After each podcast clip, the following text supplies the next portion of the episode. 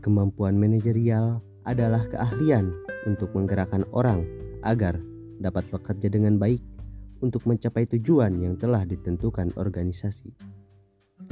Kemampuan ini berasal dari pengamatan atau pengalaman sang pemimpin. Sebagai seorang pemimpin, kita harus memiliki kemampuan manajerial. Lalu, mengapa demikian?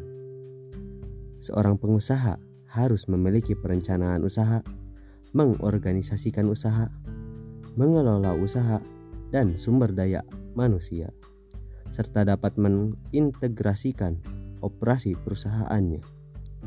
Seorang pengusaha akan menghadapi berbagai sifat manusia, baik rekan bisnis maupun konsumennya. Oleh karena itu, kita sebagai pengusaha dituntut untuk mempunyai kecerdasan emosional.